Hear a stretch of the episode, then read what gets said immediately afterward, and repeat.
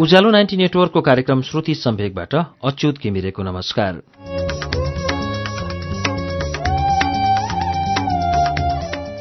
उज्यालो ninety network काठमाडौँसँगै देशभरिका विभिन्न FM स्टेशनहरूबाट एकैसाथ हरेक मंगलबार र शुक्रबार राति सवा नौ बजे कार्यक्रम श्रुति सम्वेक प्रसारण हुन्छ। श्रुति सम्वेकमा हामी वरिष्ठ लेखकहरूका उत्कृष्ट कृतिहरू वाचन गर्छौं। श्रुति सम्वेकको आजको श्रृङ्खलामा पनि हामी कमल प्रसाद गेवालीको पुस्तक कर्म लिएर आएको छौं। उहाँको आत्मकथा समेटिएको पुस्तक कर्ममा हामीले तीन भागसम्म उहाँको बिहा भएको प्रसंगसम्म सुनेका थियौं। अब चौथो श्रृङ्खलामा के हुन्छ त? सुनौ पृष्ठ बैसठीबाट।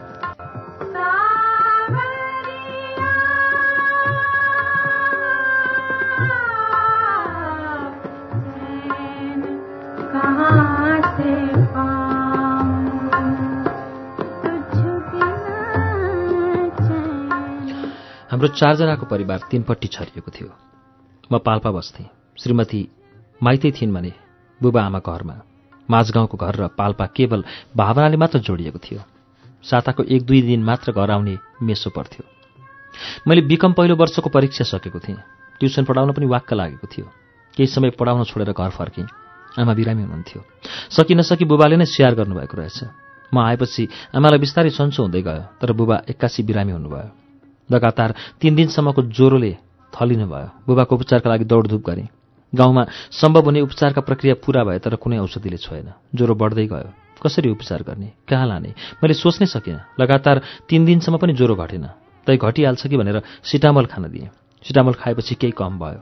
म घरको धन्दातिर एकोरीको थिएँ। दिन बिस्तारै ढल्दै थियो। पश्चिम मृदुङ्गीको डाँडामा पहेँला घाम देखेका थिए। साँझको पाँच बजीतिर भैँसी दुएँ। तातो एक गिलास दुध लगेर दिएँ। बुबाले त्यहीँ राख भन्नुभयो। केही बेरपछि बुबाले निरन्तर खोकेको आवाज आयो। आमा बुबा सुतेको ठाउँमा जानुभएछ। उहाँले दुध खानुभएको रहेनछ। उहाँलाई एक्कासी चापेछ आमा चिच्याउनु भयो। म दौडँदै गएर बोकेर पिँढीमा ल्याएँ। बुबाको बोली बन्द भइसकेको थियो। आँखाका ज्योति मधुरा थिए।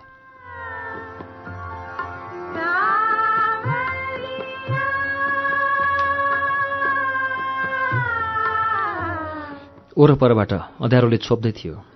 वारिपारीका डाँडाहरू नदेखिने भइसकेका थिए। बुबा परलोकमा सर्दै हुनुहुन्थ्यो। आँसुले भिजेका आँखाले आमा र मलाई पुरुक्क हेर्नुभयो। सायद त्यो उहाँको अन्तिम हेराइ थियो। मान्छे लोकबाट बिदा हुँदा आफन्तको सुखद भविष्यको कामना गर्छन्। म जाने बेला भयो। राम्रोसँग जीविका चलाउनु। बुबाले यस्तै भने चाहिँ लाग्यो। बिस्तारै आँखाका ज्योति निभे टाउकामा पहाड बज्रिए चाहिँ भयो। आधारको मियो गर्ल्याममा ढल्यो। चाहेर पनि उठाउन सकिएन। छरछिमेकी सबै जम्मा भए। जम्मा भएकाले बोकेर तुलसीको मठमा सारे। मुख छोपेर आमा सुक्ख सुक्ख गर्न थाल्नुभयो। मेरा आँखा भरिए मैले पहिलोपटक मर्दै गरेको मान्छे देखेँ अनि मरिसकेको। मान्छे जन्मिँदै मृत्युको टिकट काटेर आउँछ। ढिलो चाँडो यो लोक छोड्नै पर्छ। मान्छेले यो सत्यता जान्दा जान्दै आफन्तको मरणमा सबै कुरा बिर्सिँदो रहेछ।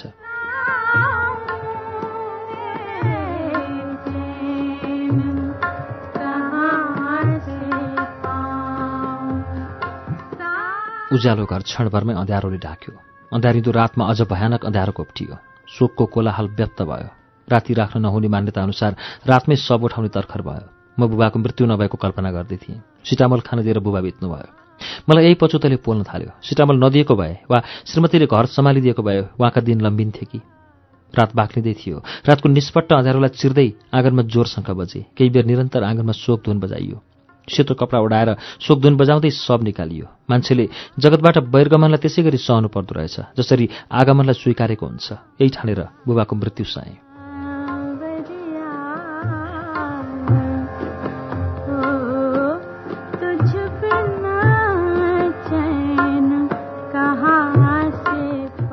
भुकभुके उज्यालोमा मात्र मलामीहरू फर्के।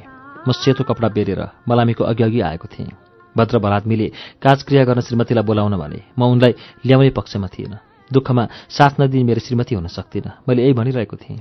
उनलाई मेरो खाँचो नै थिएन भने मैले पछ्याउनु बेकार थियो। मैले भने आफै आउँछ भने आवश्य लिन जानु पर्दैन। ल्याउने र नल्याउने बिच ठुलै चर्काचर्की भयो। नल्याउनु भन्दा गाउँले छरछिमेकीले हामी आमा छोरालाई खुब गाली गरे। मैले त्यो दुःखको दिनमा रामायणको एउटा कथा सम्झेँ। राजा दशरथकी माइली रानी कैकेहीले छोरा भरतलाई राज्य र रामलाई वनवास पठाउन भनेकी थिइन्। उनलाई राजाले धेरै सम्झाए। जिद्दीका अघि केही नलागेर दशरथले रामलाई वनवास र भरतलाई राज्याभिषेकको फैसला गरेका थिए। कठोर पीडा खट्न नसकेर राजाले भनेका थिए मेरो अन्तिम संस्कारमा कैकेयीलाई नल्याउनु।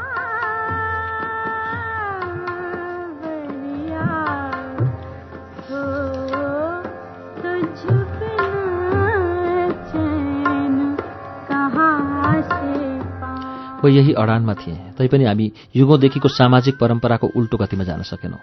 छिमेकीले हामीलाई संस्कार विरोधीसम्मको आरोप लगाए। जे जस्तो भए पनि श्रीमतीलाई बोलाइयो। घरमा त्यही दिन निकै झगडा भयो। दिदीहरूले पाँच दिनसम्म ठाडो आसौस बार्नुभयो आमा श्रीमती र मैले छुट्टा छुट्टै तेह्रौँ दिनसम्मको काम सक्यौँ। श्रीमतीका माइती बाठा थिए। गाउँलेसँग मिलेर हामीलाई नचाहिने आरोप लगाए। उनले मेरो खेदो खन्न छोडिदन्। माइती पक्षले अर्की बिहे गरेको छ भन्दै प्रमुख जिल्ला अधिकारी समक्ष उजुरी गरेछन्। बुबाको तेह्रौँ दिनको काम सक्न साथै पुलिसले मलाई समातेर थुन्यो।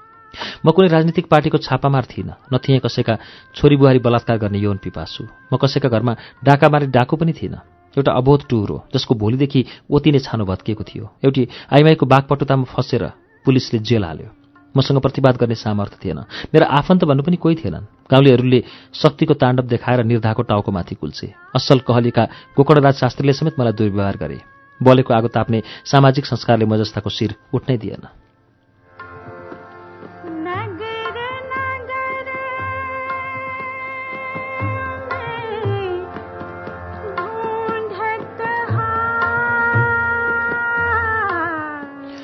सुखमा मान्छेहरू तिमीलाई खोज्छन् दुःखमा वास्ता गर्दैनन्। उनीहरू तिम्रा सबै सुख चाहन्छन् तर दुःख तिमीलाई नै छोड्छन्। खुसी हौ तिम्रा हजार साथी हुन्छन् दुःखी हौ तिम्रा कोही हुँदैनन्। सुखको वाइन सबैले स्वीकार्छन् दुःखको घुटको तिमी आफै पिउनुपर्छ। इला हुइलर विलक्स दुःख हामी आमा छोराले नै पियौँ। मैले माननीय भइसकेका सामाजिक कार्यकर्ताले त न्याय र अन्याय देख्लान् अन्यायमा परेकालाई न्याय दिलान् भन्ने सोचेको थिएँ। तर उनी त आँखा देख्ने धृतराष्ट्र रहेछन्। गोकर्णको व्यवहार देखेपछि राजनीति साँच्चै बेस्याको खेल जस्तो लाग्यो मलाई। मेरो धज्जी उडाउन कसैले बाँकी राखेनन्। मैले मेरै दोलो काटेर गाउँमा नाटक समेत मञ्चन गरिएछ।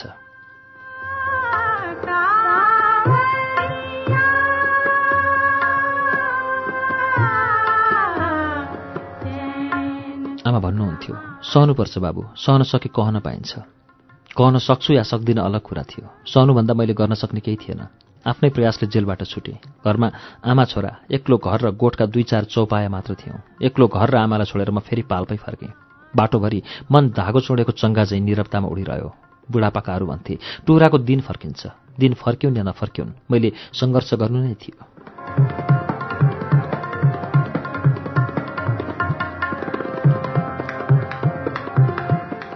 मनसुनले ओसारेको झरीपछि किसानहरू बर्के खेतीपातीमा जोड्छन्। म भावनाको मनसुन बटुलेर कर्मको मेलो सम्याउनुतिर लागेँ। पढाइ टुङ्ग्याएर बाँच्ने आधार खोज्नु थियो। म हरेक शनिबार घर जान्थेँ र आइतबार पाल्पा फर्किन्थेँ। बच्चेको समय ट्युसन पढाउन खर्च हुन्थ्यो। दिन उदाउनु र अस्ताउनु यतिमै सीमित थियो।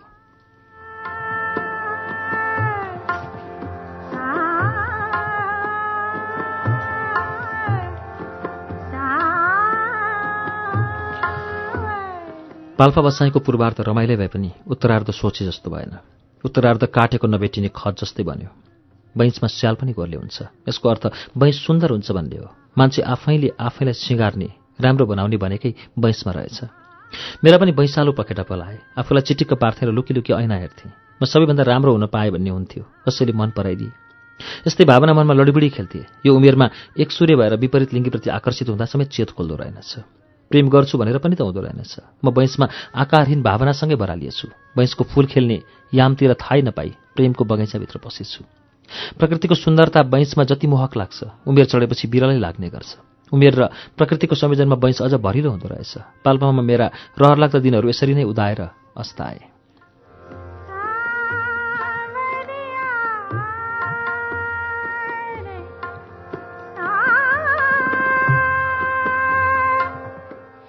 मैले आइकम दोस्रो वर्षदेखि ट्युसन पढाउन थालेको थिएँ। ट्युसनले नै मेरो खर्च धानेको थियो। मैले क्याम्पसमा छुट्टी भएपछि ट्युसन पढाउँथेँ। मेरो ट्युसन पढाउने कला र मिनेत बानी एउटी युवतीलाई मन परेको रहेछ। हामी सहपाठी थियौँ। म उनको हेराइमा कैद भएको छु भन्ने कहिल्यै सोचिनँ। प्रकृतिमा निहित वस्तुलाई राम्रो र नराम्रो भन्ने अधिकार सबैलाई हुन्छ। आकर्षण र विकर्षण मान्छेको नैसर्गिक अधिकार पनि हो। तर यो दर्शन मेरो व्यवहारमा कहिले लागु भएन। धेरै पछि उनले मलाई मन पराउँछिन् भन्ने थाहा भयो। मैले सामाजिक परम्पराको काँडेबार नागेर उनलाई मनको कुरा भन्ने हिम्मतै गरिनँ।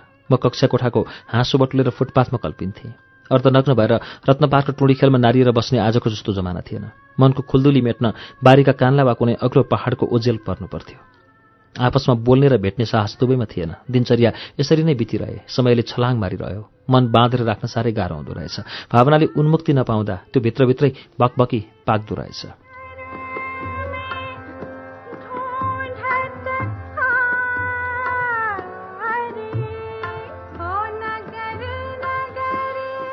कति रात अनिदै हुन्थे। उनको मुस्कान रातमा लोकामारी खेल्थ्यो। फुल फुल्नु र भमरा डुल्नु स्वाभाविक नै थियो। यसलाई अशोभनीय सोच्ने हो भने त्यो सोच्नेको अधिकार मात्र हो। एक दिन उनले मेरो नाममा प्रेम पत्र लेखिछन्। उनले उनकै असावधानीले त्यो क्याम्पसमा कसरी भेटेछ? हावाको झोक्का चाहिँ क्षणभरमै क्याम्पसभरि फैलियो र सूचना पार्टीमा समेत टाँसिएछ। निहालेर हेरेँ अक्षर उनकै थियो।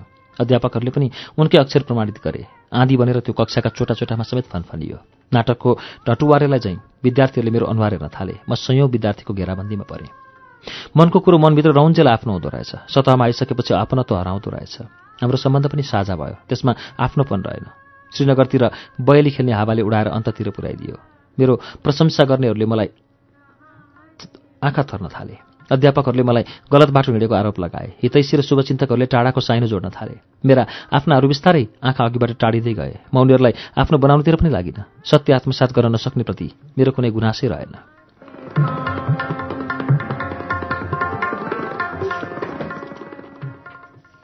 मलाई कसैको विचारलाई गलत भन्ने अधिकार थिएन। मैले गल्ती गरेछु भन्ने सोच पनि भएन। उमेर पुगेका युवा युवतीले एकअर्कालाई मन पराउनु गलत थिएन। तर समाजका अति जघन्य अपराध गरेको ठहराइयो। दिनौँ निन्दा र आलोचनाका रमाइला किस्सा बन्न थालेँ म। म रोचक किस्साको स्वादिलो पात्र बने। क्याम्पस चिया पसल र मान्छेको भिडमा चटके बनेर नाचिएँ। राजनीतिको खोल उडेर मेरो चरित्र हत्या गर्नेसम्मको काम भयो तर मैले ती दुच्छरप्रति कहिले प्रतिवाद गरिनँ। मान्छेको भिडमा हुने चरित्र चर्चाले मेरो सफलतामा काँडेबार लगाउने प्रयास गर्यो। मान्छेको दुर्व्यवहार र शब्दका सुम्लाले मेरो हृदयभरि निलडाम थिए भने अनुहारमा लान्छनाका दाग। म माथि साउन चाहिँ एउटा घनघोर अन्याय खनियो। बेचैनी र निराशको कुहिरोले मेरो भविष्य मधुरो हुँदै गए झैँ लाग्यो।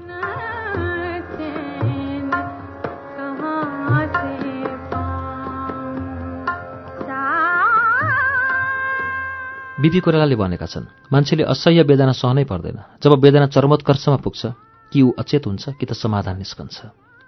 मैले समाधानको बाटो खोज्नु थियो। समाजले बहिष्कार त गर्यो तर आत्मीयता टुक्र्याउन सकेन। क्याम्पसको लाइब्रेरी श्रीनगरको डाँडो टुडीखेल र मखनटोल हाम्रो आफ्नै थियो। हामी यिनै वस्तुस्थितिमा भविष्य र पढाइको योजना बनाउँथ्यौँ र अर्थपूर्ण भविष्यको खाका कोर्थ्यौँ। हिमशिखरको उचाइ हरेक कोणबाट हेर्न र नाप्न मिल्छ। वास्तविक प्रेमको अर्थ पनि त्यही हो। सकारात्मक आँखाले हेर्न सके प्रेम प्रेम नै रहन्छ। अन्यथा अरूका अघि त्यो सम्बन्ध जोसिलो डकार बन्छ। यही भावना दुर्गालाल श्रेष्ठले कुँदेका शब्द आनी छोइङडोलमाले गाएको गीतमा गुन्जिएको छ। फूलको आँखामा फुलै संसार काँडाको आँखामा काँडै संसार।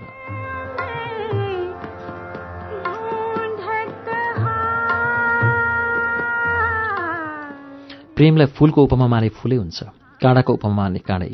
हाम्रो प्रेम कसैको अघि झुसिलो डकार थियो त कतिको आँखामा फुल सरी। म पुसको खास्टोमा इतरिने जाडो चाहिँ प्रेमको नाममा कहिल्यै बरालिन घर आँगन र माझगाउँको टोलमा भने हाम्रो सम्बन्ध अश्लील प्रेमका रूपमा फैलिएछ। गुण र दोष कमाउने मान्छे हो। मान्छेले नै समय प्रवाहमा पर्वतीय लेख र बेसीको उकालो ओह्रालो बिहोर्नुपर्छ नत्र जीवन बाँचेको स्वाद पनि हुँदैन। समाजमा हाम्रो प्रेमको अल्लाले सीमा नाग्यो। मैले बदनाम प्रेम प्रकरणलाई बिहेमा बदल्ने सोच बनाएँ। बिहे गर्ने दुवैको सहमति भयो। जीवन समझदारीको चौतारी हो। यो चौतारीमा सम्झौता गर्न सके दाम्पत्य जीवनको रथ सजिलै कुट्छ। बुबा आमाको स्वीकृतिको जोरजाम गर्दै थिएँ। समयको बज्र मान्छेको बुताभन्दा बाहिरको कुरा हो। अकस्मात बुबाको मृत्यु भयो। मेरो योजना सिसा चाहिँ फुटेर टुक्रा टुक्रा भए।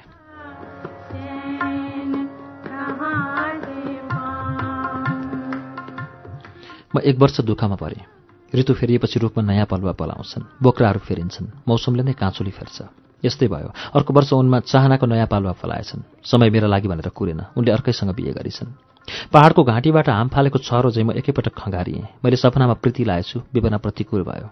जीवनमा चोटमाथि चोट थपिँदै गयो। यसमाथि अर्को चोट थपियो त के बिग्रियो? मैले यसैमा चित्त बुझाएँ। छुटेको रेलको डब्बा चाहिँ म धेरै दिनसम्म टोलाएरै बसेँ। म क्याम्पसको सेरो फेरो मखन टोल र टोडी खेलमा रमितीहरूको ढटुवारै बनेको थिएँ। यी तिरस्कार पचाएर नयाँ उचाइ बनाउने आकाङ्क्षा थियो। त्यो फगत कल्पना मात्र भयो। मैले हुरहुरी बैंसमा प्रेमको गहिराई नाप्न सकिनछु। सम्झेर थकथकी लाग्यो। म त उनको वैकल्पिक प्रेमी रहेछु। पल्टन सर्दै पछि लाउरीहरूका प्रेमिका फेरिँदै जान्छन्। पुरानो बिर्सेर नयाँ स्वादमा रमाउन थाल्छन् उनीहरू। मैले पनि उनीबाट लाउरी प्रेम पाएछु।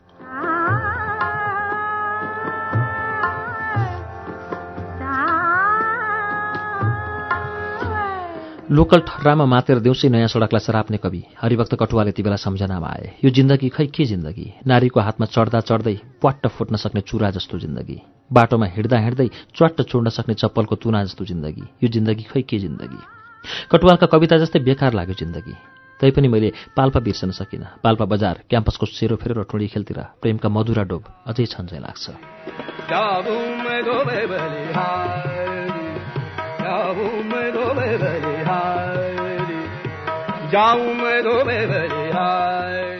मैले लाउरे प्रेम बिर्सिने चेष्टा गर्दै थिएँ। दाम्पत्य जीवनको आधार मेटिँदै गए पनि मलाई श्रीमतीको डसाइले लखेट्न छोडेको थिएन। बिहे त मेरा लागि अभिशाप बनेको थियो। जोगिँदै छेलिँदै र बस्दै हिँड्नु मेरो बाध्यता थियो। मलाई उनका मान्छेले जहाँ जति बेला जे पनि गर्न सक्ने अवस्था थियो कुन समयमा लास नै बेपत्ता हुन्छ भन्नेसम्मको त्रास थियो। मैले ट्युसन पढाउन छोडेर पाल्पा आवासीय माध्यमिक विद्यालयमा पढाउन थालेको थिएँ। मलाई यहाँ जागिर खोजिदिने उदय सर जीवनमा बिर्सिनै नसकिने पात्र हुनुहुन्छ। उहाँको सहयोग मेरा लागि प्राणवायु नै थियो। यो सहयोगले पाल्पामा मलाई विरोधावास जिन्दगी बाँचेका हरिभक्त कटुवाल हुनबाट जोगाएको थियो। पाल्पाको पछिल्लो बसाइलाई मैले स्कुलकै आम्दानीले तानेको थिएँ।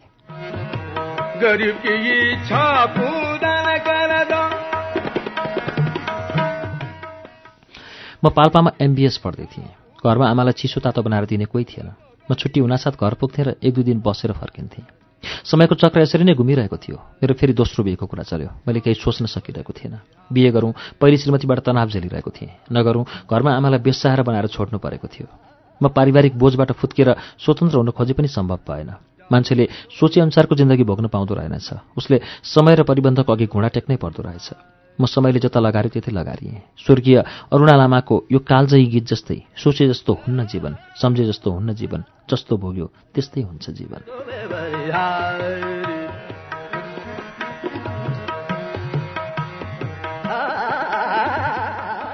म पीडै पीडाको दोसाँधमा रुमल्लिरहेको थिएँ। यद्यपि मान्छेभित्रका पीडा आँसुमा बगाउन हुँदो रहेनछ। मनमा पालेर मट्टी तेल जस्तै ज्वलनशील पदार्थ बनाएर ज्योति बाल्ने प्रयास गर्नुपर्दो रहेछ। मैले मनका पीडा मनमै लुकाएँ र आमाको सहाराका लागि दोस्रो बिहे गर्न मन्जुर भएँ। हाडथोक कान्छी दिदीले बिहेको कुरा चलाउनु भएको रहेछ। उहाँले अर्थ्याउनु भएको थियो तिमीलाई हेर्न स्कुलमा केटीका मान्छे आउँछन् अलि राम्रो व्यवहार गर्नु। कहाँको को व्यक्ति आउँछ मलाई थाहा थिएन। एक दिन एउटी ज्यादै काली केटी र अद्वैंसी मान्छे स्कुलमा आए। केटीको अनुहार हाँडीको मोसो दले जस्तो थियो। एक्कासी यस्तै केटी देख्दा म तर्सेँ। दिदीले कस्ती केटीसँग मेरो घर बसाइदिन खोज्नुभयो भनेर दिक्क लाग्यो। मलाई दिदीप्रति रिस पनि उठ्यो तर उनीहरू त प्रिन्सिपललाई भेट्न आएका झुक्किएर म समक्ष आएछन्।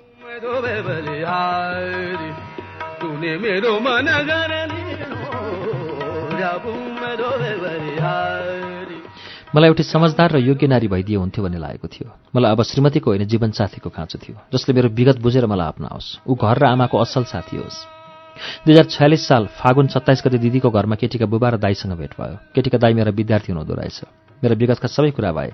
विगत जे जस्तो भए पनि उहाँहरू बिहे गर्न मन्जुर हुनुभयो। मलाई केटीसँग सबै कुरा भन्न मन लागेको थियो। अट्ठाइस गते बिहान एघार बजे म र दिदीका ससुरा केटी हेर्न लगुवा गयौँ। मैले केटीसँग केटीका बुबासँग भने मेरो कुनै नोकरी छैन बुबा पाल्पामा ट्युसन पढाउँछु। यो कुरा यहाँको छोरालाई पनि थाहा छ। मेरो ठाडो कुरा सुनेर बुढा टल्ला पर्नुभयो। उहाँले भन्नुभयो उच्चबे ठिकै छ। अब चैतमा भएन वैशाखमा गरौँला नि त। मैले भने वैशाखमा ढिला हुन्छ। आज फागुन अन्तिम भइसक्यो। हुन्छ भने आजै निर्णय गर्नु राम्रो हुन्थ्यो।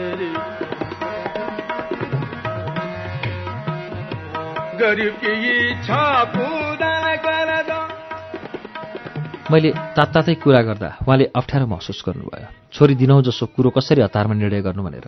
उहाँले एकछिन घोरिएर बिहे गर्ने स्वीकृति दिनुभयो। मसँग बिहे गर्ने केटीसँग चिनापर्ची भयो। उनको नाम गौरी रहेछ सरस्वती हेर्दा उनमा कुनै आकर्षण थिएन तर जीवनलाई हाँक्ने दृढ विश्वास थियो।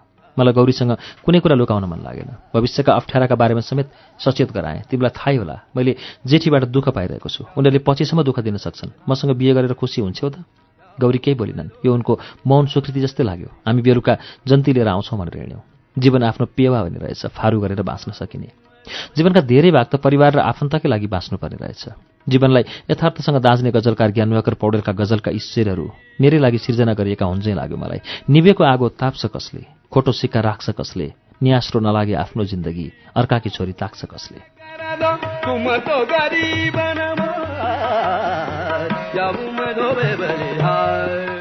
सामान्य किनमेल गर्दा साँझ छिपिसकेको थियो। जन्तीका लागि बोलाइएका व्यक्तिहरू जम्मा हुन अबेला भयो। राति दस बजे मात्र सबै जम्मा भए। केटीका घरमा केटाले धोका दियो भन्दै छटपटिएछन्। जन्ती राति एघार बजे मात्र केटीको घरमा पुग्यो। उज्यालो हुँदा बिहे सकिसकेको थियो। गौरीलाई हाडथोक दिदीको घरमै भित्र आएँ। ममा बिहे गरेको उमङ्ग थिएन। मधुरात्रिप्रति कुनै अनुराग पनि थिएन। बिहे लगत्तै मैले गौरीलाई चैत बार्न मामा घर जान भने गौरी चैत बारेर फर्केको भोलिपल्ट हामी सिनेमा हेर्न गएका थियौँ। यही हाम्रो मधुरात्रि थियो। बिहे गरेको र गौरी पाल्पा आएको थाहा पाएर जेठी पाल्पै आइन्। वैशाखतिरका बाफीलाई दिन झन् तातिए। उनी अब म फर्केर जान्न भन्दै धर्ना कस्न थालिन्। यो समयमा गौरीको मन कस्तो भयो होला? मैले कल्पनासम्म गर्न सकिनँ।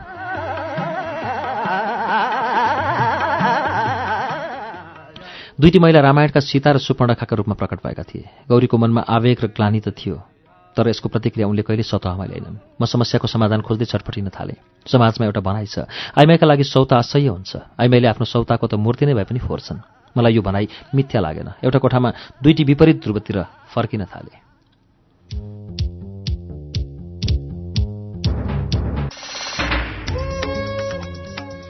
कार्यक्रम श्रुति सम्वेक तपाईँ अहिले उज्यालो नाइन्टी नेटवर्क काठमाडौँसँगै इलाम एफएम रेडियो ताप्लेजुङ झापाको एफएम मेची ट्युन्स र बिर्ता एफएम धरानको विजयपुर एफएम भोजपुरको रेडियो चमलङमा एफएम सिन्धुलीको रेडियो सहारा खोटाङको हलेसी एफएम रेडियो बर्दिवास सर्लाहीको रेडियो एकता र ढुकढुकी एफएम रौतहटको नुन्थर एफएम रामेछापको रेडियो तीनलाल खोटाङको हलेसी एफएम दोलखा जिरीको रेडियो हिमाली नुवाकोट एफएम मकवानपुरको हेटौँडा एफएम र प्रतिध्वनि एफएम चितवनको रेडियो अर्पण रेडियो त्रिवेणी र रेडियो चितवनमा पनि सुनिरहनु भएको छ। त्यसै गरी फलेवासको रेडियो पर्वत रुकुमको रेडियो सिस्ने पाल्पाको श्रीनगर एफएम पोखराको रेडियो तरंग दमौलीको रेडियो भानुभक्त तनहुँको रेडियो ढोरबाराही बागलुङको रेडियो सार्थी एफएम र गलकोट एफएममा पनि श्रुति सम्वेक सुन्दै हुनुहुन्छ।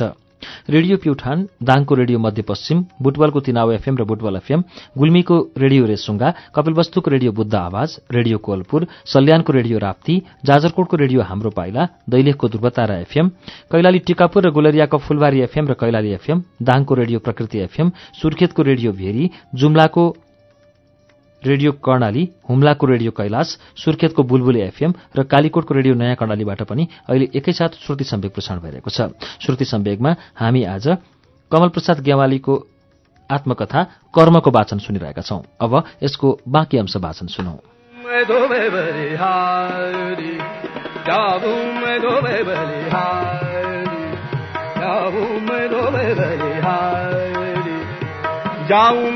सुनौ। एउटा कोठामा दुईटी विपरीत ध्रुवतिर फर्किन थाले। मेरो हालत दुई जोइको पोइ कुना रोइ जस्तै भयो। म भयभीत थिएँ सौदाका बारेमा कथिएको यो लोककथाको पात्र हुन्छु भन्ने। कुनै गाउँमा एक अद्वैंशका दुईटा श्रीमती रहेछन्। उसलाई सधैँ सुत्ने बेला कोट्टामा तेल घस्नु पर्थ्यो। बुढोले तेल घस्न दाहिने खुट्टो जेठीलाई र देब्री कान्छीलाई जिम्मा लगाएको थियो। एक दिन सुत्ने बेलामा बुढीहरू आफ्ना आफ्ना जिम्माका खुट्टामा तेल घसिरहेका थिए। बुढा आनन्द मानेर निधाए निधाउँदा दाहिने खुट्टाले देब्रेलाई च्याप्यो। कान्छीले रिसाउँदै भनी तैँले मेरो खुट्टा च्यापिस्? जेठी जोकिए तैँले मेरो किन छोइस्? दुईवटा खुट्टाको रणाको मच्छियो एकले अर्काको खुट्टालाई भकुर्नु भकुरे अन्त्यमा बुढा शिथिल भएर अस्पताल जानु पर्यो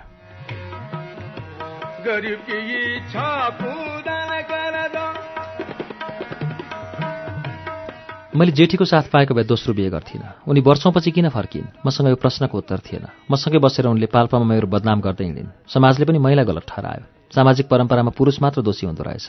समाजले मेरो निर्हत्तालाई कुल्चेर रमिता मात्र हेऱ्यो। धर्मका लागि मन्दिर चैत्य र चर्च धाउने मान्छे मानव धर्म पूरा गर्न किन चुक्छ? मैले यसको चित्तबुझ्दो जवाफ कहिल्यै पाइनँ न त न्याय नै पाएँ। मैले पाल्पामै सुनौलो भविष्यको कल्पना गरेको थिएँ। यहाँ खुबी देखाउने मेरो धोको अधुरो हुँदै थियो। मान्छेले जन्मिँदा जति लिएर आएको हुन्छ त्यति मात्रै भोग्न पाउँदो रहेछ। त्योभन्दा बढी जति मरिहत्य गरे पनि पाइँदो रहेनछ। यहाँ मेरो भोग र बास यति रहेछ।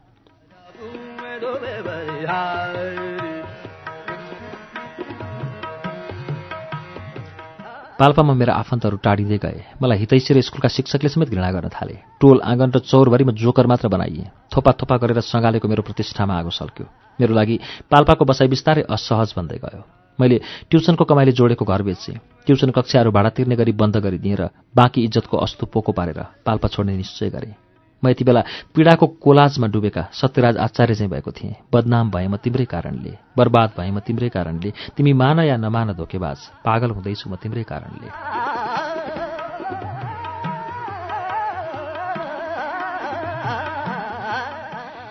म पागलै त भइन तर अरूका नजरमा बदनामी भएको थिएँ। मलाई अब पाल्पा बस्नुभन्दा नयाँ ठाउँमा शून्यबाट सङ्घर्ष गर्नु बेस लाग्यो। मैले चाँडो त्यो थलो छोड्ने योजना बनाएँ। आफूमाथि खनिएका सबै पीडा सहँदै गएँ। नीतिशास्त्रमा भनिएको छ निन्दा सहने मान्छे मात्र महान हुन्छ। मलाई महान हुनु थिएन तर असल हुनु थियो। मैले असल हुने योजनाको खाका कोर्न सकेको थिएन। पीडाको थिलथिलो भएको थिएँ। कहाँ जाने कुनै टुङ्गो थिएन। नारायण गोपालको यो गीतले अझ पीडा थपिदिएको थियो। भोलि उठे कहाँ जाने केही थाहा छैन। फर्किआउने हो कि होइन केही थाहा छैन।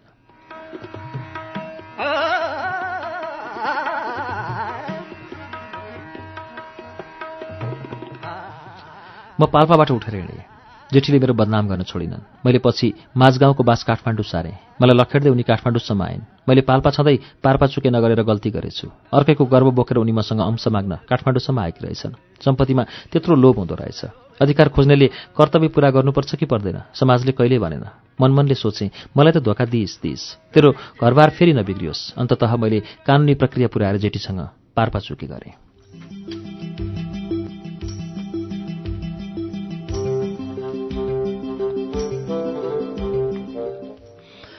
जिन्दगीको चेम्बरमा के हुन्छ? कसैले अड्कल काट्न सक्दो रहेनछ। आइलागेका परिस्थिति भोग्नु मेरो नियति बन्दै गयो। भारत वर्षौँदेखि बहुसङ्ख्यक नेपालीको पसिना बेच्ने बजार थियो। पढ्न होस् या मजदुरी गर्न भारत हाम्रो संस्कारसँग जोडिएको छ। म उतै जाने निश्चय गरेँ। म के थिएँ के भएँ भोलि के हुनेछु? कुन गोरेटो समाते गन्तव्यमा पुगाउला कुनै निर्क्योल थिएन। मेरो पहिलो र अन्तिम विकल्प नै पढ्नु थियो। पाल्पा छोड्नु परेपछि मैले सोचेँ पढ्न त्यतै सोझिँदा के बिग्रन्छ र?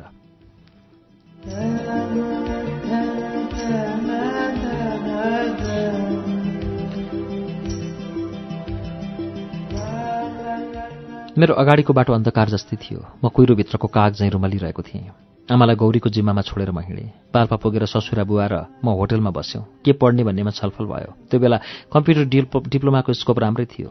कम्प्युटर डिप्लोमा पढ्न दिल्ली जाने निदो भयो। पाल्पाको त्यो अन्तिम रात मेरो मन उदास थियो।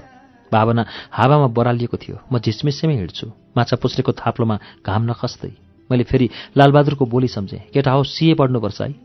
मनमा सिए पढ्ने धमिलो आशाको रेखी पनि गरियो। सके सिए पढौँला नसके कम्प्युटर डिप्लोमा मैले मनमा नै योजना बनाएँ। म रातभरि माछा पुस्री अन्नपूर्ण र कोठाले दिन सम्झेर गरिएँ।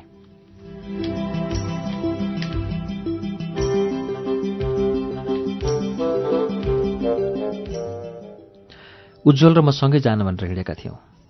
ऊ हुने भएपछि मेरो मन केही हलुका भएको थियो। बिहान झिसमिसैमै ऊ आयो। मेरो तन मन र कुम्लो कुटुरो सब तयार थियो। उसले कपाल कनाउँदै भन्यो कमल म त नजाने भएँ म गएँ भने त स्वास्नी पहिला जान्छु भन्छ यार उसको बोली सुनेर मलाई ल्याग्लुलुक भएँ। मेरो जाँगर र फुर्ती सेलायो।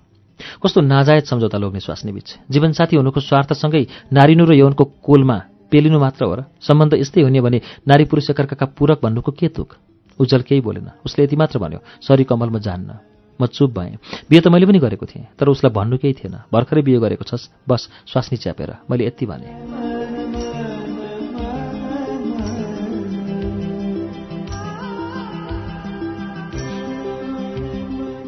मसँग सँगै जाने अब कोही भएन। म एक्लो मन एक्लो शरीर र सङ्कल्प लिएर हिँडेँ। घामले अनुहार छोपिसकेका थिए। डाँडाको बतास चाहिँ उड्दै ओह्रालो कुदिरहेँ।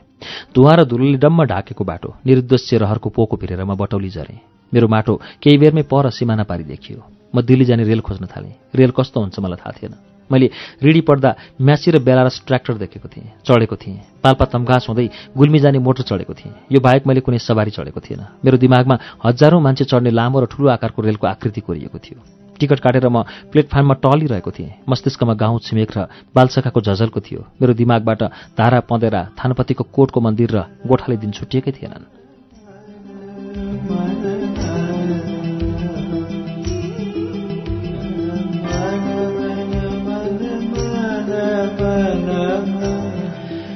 मैले पाल्पामै आधा दशक बिताएको थिएँ। मेरा कति सुख दुःख र सङ्घर्ष त्यतै अल्झेका थिए। यसले पनि मलाई न्याय गरेको थिएन। मैले बैगुनलाई गुणको पैँचो तिर्नु थियो। निरुद्देश्य बाँकटी हानेका मेरा पाइला कहाँ पुगेर रोकिन्छन् अन्यलमै थियो। टुवा हर्न फुक्दै छुकछुक गर्दै रेल आयो। रेल मैले कल्पना गरे भन्दा फरक थियो। म लामो र लामो सोतो परेको रेलको एउटा डब्बामा छिरेँ। एकछिन त म मान्छेको कल्याङ गल्याङ आवाज र भिड देखेर आत्तिएँ। भिड तर्काउँदै आफ्नो सिट खोजेर बसेँ। रेलको झ्यालमा मेरा नयाँ सपनाका टुसा पलाइरहेथे म भविष्य कल्पिँदै हावाको बेगमा कुदिरहेको रेलमा दक्षिणतिर हाँकिरहेको थिएँ। म आफ्नै माटोमा परिवर्तनको सम्वाहक बनेर फर्किनु थियो। समाजमा जरो गाडेको कमजोर व्यवस्था फेर्न। प्रवासको मादकता ओसार्ने रिकुटेको गतिलो विकल्प बन्नु थियो। रेल वायु बेगमा कुदिरहेको थियो। रेलको झ्यालबाट देखेका दृश्यले मलाई भावनामा पोको पारिरहेको थियो। म दिल्लीको गन्तव्य ताकेर कुदिरहेको थिएँ। मैले त्यहाँ छिमेकी दाई ढुण्डीराम गेवालीको सल्लाह लिएर पढ्ने योजना बनाएको थिएँ।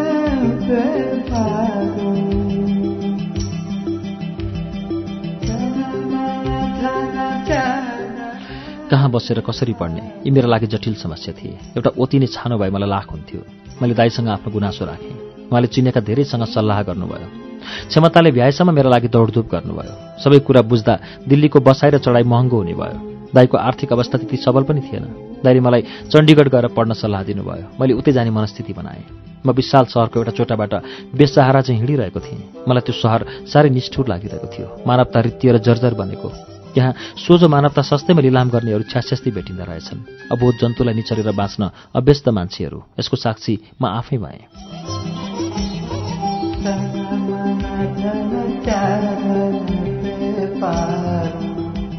मलाई भोकले अत्याइरहेको थियो। भोक मार्न बस पार्कको एउटा चिया दोकानमा छिरेँ। काले काले भुँडीवाल दोकानेले एक कप चिया र एक प्याकेट केकको मूल्य दस रुपियाँ भारू बतायो। प्याकेटभित्र पाँच टुक्रा केक थिए।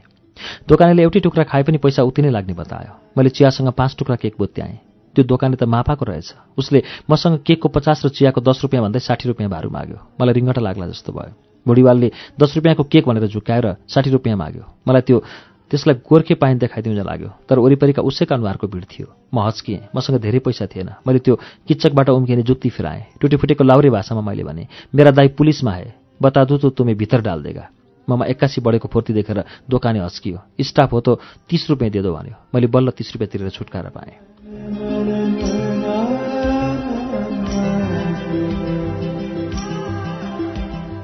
मनमा नै सोचे दुई चार अक्षर पढेकालाई त युपियाहरूले यसरी चुस्न खोज्दा रहेछन्। औठा छाप नेपालीको के हालत होला? यी सहरमा ती कति लुटिएका होलान्?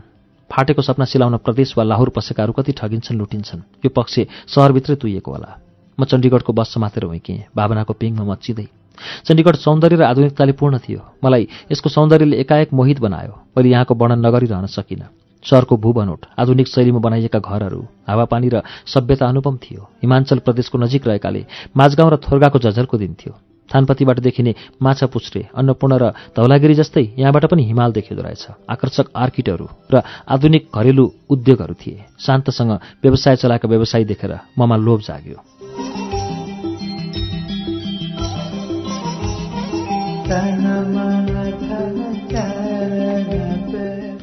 ममा सङ्घर्ष गर्ने नयाँ जोस पनि पलायो। लालबहादुरले भने चाहिँ म सिए पढ्न कसिएँ कम्प्युटर डिप्लोमा पढ्ने योजना दिमागबाट त्यत्तिकै आयो त्यहाँको व्यावसायिक वातावरणले समेत सिए पढ्ने मनोबल बढाएको थियो। म सिए पढ्ने योजनाका साथ आएको थिइनँ। मेरो लागि त यो अप्ठ्यारोको शिक्षा थियो। पाल्पाबाट ननिकालेको भए म ब्याङ्कर पनि बन्थिनँ होला। सहरमा मेरो परिचय यति बाक्लो हुन्थेन। मैले हरेक सफलतामा पाल्पा सम्झिने गरेर आएको छु। मलाई निकाल्ने मान्छेहरू र मेरी जेठी श्रीमती।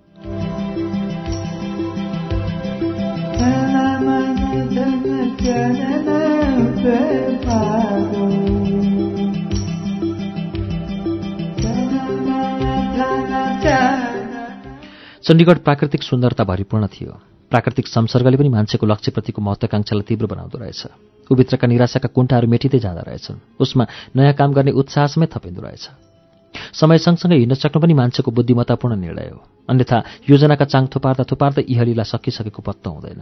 ऊ जुनेली रातमा सुत्थ्यो। उसले सूर्यको पारिलो घाम ताप्यो। केही गर्ने तयारीमा जीवन बिताएर केही नगरिकन मर्यो हारेर जेम्स अल्बेरी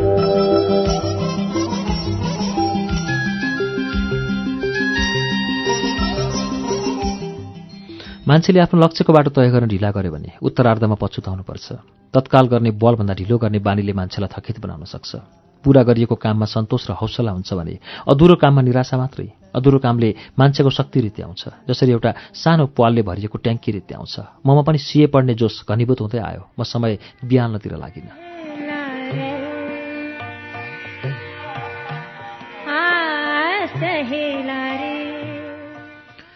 चण्डीगढमा दिदी भिनाजुले साँगुरो कोठामा गुजारा चलाउनु भएको थियो।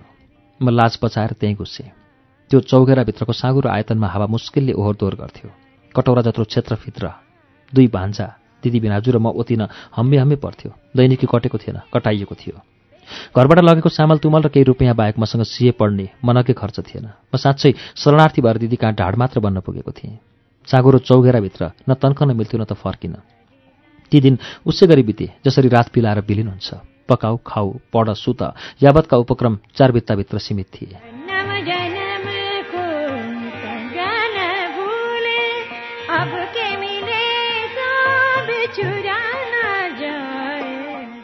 म दुई हजार सडचालिस सालमा सिए भर्ना भएँ।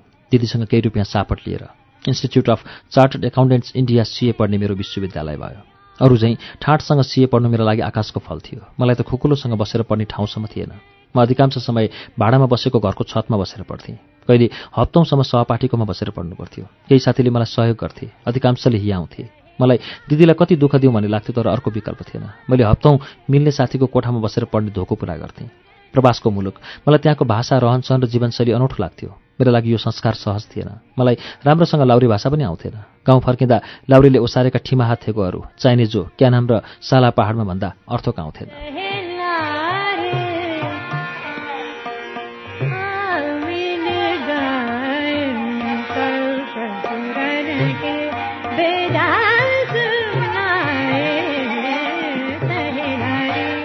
मैले चार कक्षामा पुगेपछि कनी कनी एबिसिडी फुटालेको थिएँ। ममा निकै मकै भुटेसरी भटट्ट अङ्ग्रेजी बोल्न र पढ्न सक्ने दक्षता थिएन। मलाई सिएको पढाइ फलामको चिउरा चपाउनु सर हुन थाल्यो। यो अज्ञानताको झाडी कसरी छिचोल्नु चाहिँ भइरहेको थियो। सपनाको कन्तुर बोकेर सिए पढ्न आएको म साँच्चै अबोध थिएँ। सुकिला मुखिलाका अघि त रुजेको बिरालो जस्तै। मैले उनीहरूले जस्तै अङ्ग्रेजी पढ्न सक्दिनथेँ। अङ्ग्रेजी चपाउने र उफ्र्याउनेहरूले मलाई हाँसोको पात्र बनाउँथे। म उनीहरूका मुखबाट उछिटेका थुकका छिटासँगै रल्लिन्थेँ। सिए पढ्ने हुलमा टाइसुटमा सजिएका सुकिला नेपाली अनुहार पनि हुन्थे। तर ती कसरी मलाई ठिट्याएनन्। टिठ्याएनन्। यो नेपाली हो कमजोर छ सघाउनुपर्छ कहिले भनेनन्। यसले सिए पास गरौँ र हुटिट्याउने आकाश थाम्नु एउटै हो। उनीहरू यसरी मेरो अपमान गर्थे।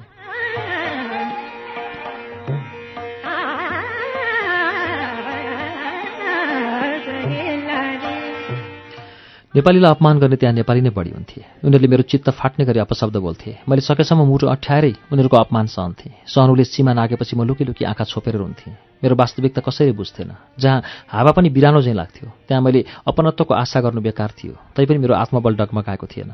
म सबैका अघि सिए पास गरेर देखाउँछु। मेरो एउटै अठोट थियो। मेरा लागि चण्डीगढ बिस्तारै परिचित हुँदै गयो। मैले टुटी फुटेको हिन्दी बोल्न सिकेँ। यही मेसोमा सरदार सुनिलजित सिंहसँग मेरो दोस्ती बढ्यो। भेट भएको छोटो समयमा नै ऊ मेरो आत्मीय साथी भयो। उसले मलाई आफ्ना बुबा आमा र बहिनीसँग पनि चिनायो।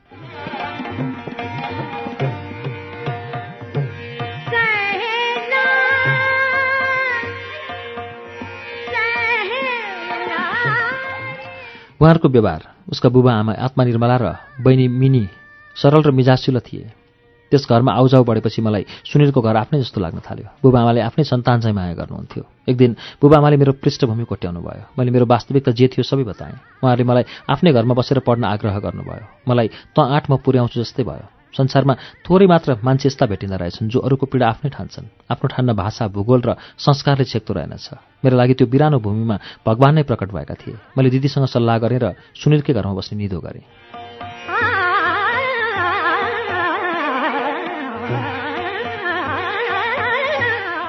एउटै रुखमा फलेका फल पनि अमृत र विषयुक्त हुँदो रहेछन्। मान्छे नै कठोर एवं निष्ठुर हुँदो रहेछ। यही मान्छेमा यति विघ्न ममता र सेवाको भावना पनि हुँदो रहेछ। म मान्छेका भिन्न रूप देखेर छक्क परेँ। आत्मा र निर्मलाका लागि म नदीले छोडेको बगर चाहिँ थिएँ। मबाट केही आशा गर्नु कल्पना मात्र थियो। मैले मान्छेमा यतिसम्म निस्वार्थ प्रेम हुन्छ भन्ने त्यति बेला मात्र महसुस गरेँ। मान्छे पुनर्जन्मको तर्क वितर्क गर्दै मन्दिर गुम्बा चर्च र मस्जिद आउँछन्। यसमा केही धार्मिक सत्यता होला नत्र त्यो बिरानो भूमिमा मलाई आमाको होटल र बाबुको लज झैँ बस्न खान कसले दिन्थ्यो? मैले यो मौकालाई कहिल्यै बेफाकमा खेर फालिनँ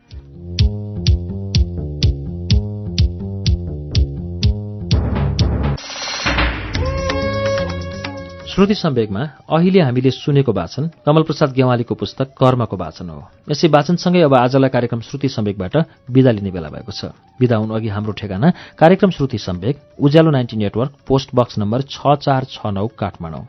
यदि तपाईँ इमेलबाट आफ्नो प्रतिक्रिया दिन चाहनुहुन्छ भने हाम्रो इमेल ठेगाना SHRUTI Shruti at UNN dot com dot NP